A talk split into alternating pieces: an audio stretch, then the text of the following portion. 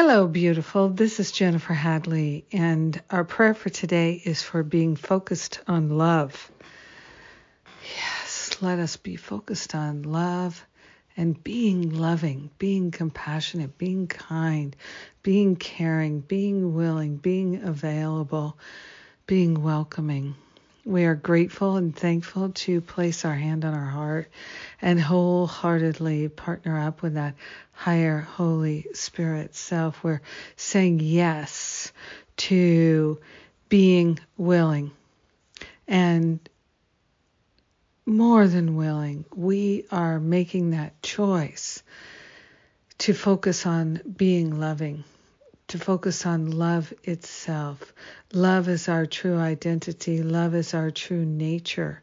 We are grateful to step back from the pain and suffering and simply acknowledge that we are born of a great, great love. The love that love has for itself produced us and we are grateful to place our focus and our attention on the unity of all life, on the oneness, on the love that gave birth to the oneness. So grateful and thankful that we are united with everyone. There is no separation. We're grateful to let go of thinking that separation is real. We are grateful to let go of thinking we're on our own and we have to figure everything out by ourselves. We are grateful to be in a consciousness of unity, unification. We are grateful to join together with our brothers and sisters, recognizing the truth and celebrating love, focusing on love, letting the love flow in our heart, in our mind, and in every activity of our life. We are grateful to surrender any sense of separation and to let it be healed back to the root cause so we never experience it again. Hallelujah. Oh, thank you, thank you, thank you. We are grateful to share the benefits with everyone because we are one with them.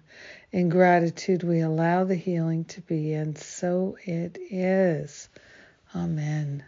Amen. Amen.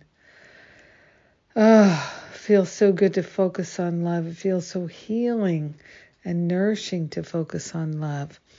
So, thank you for being my prayer partner today and joining with me in this loving endeavor.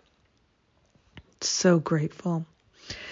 And what's coming up is in just a couple weeks my Stop Playing Small online retreat, then Finding Freedom, my spiritual boot camp in June. So wonderful things to look forward to.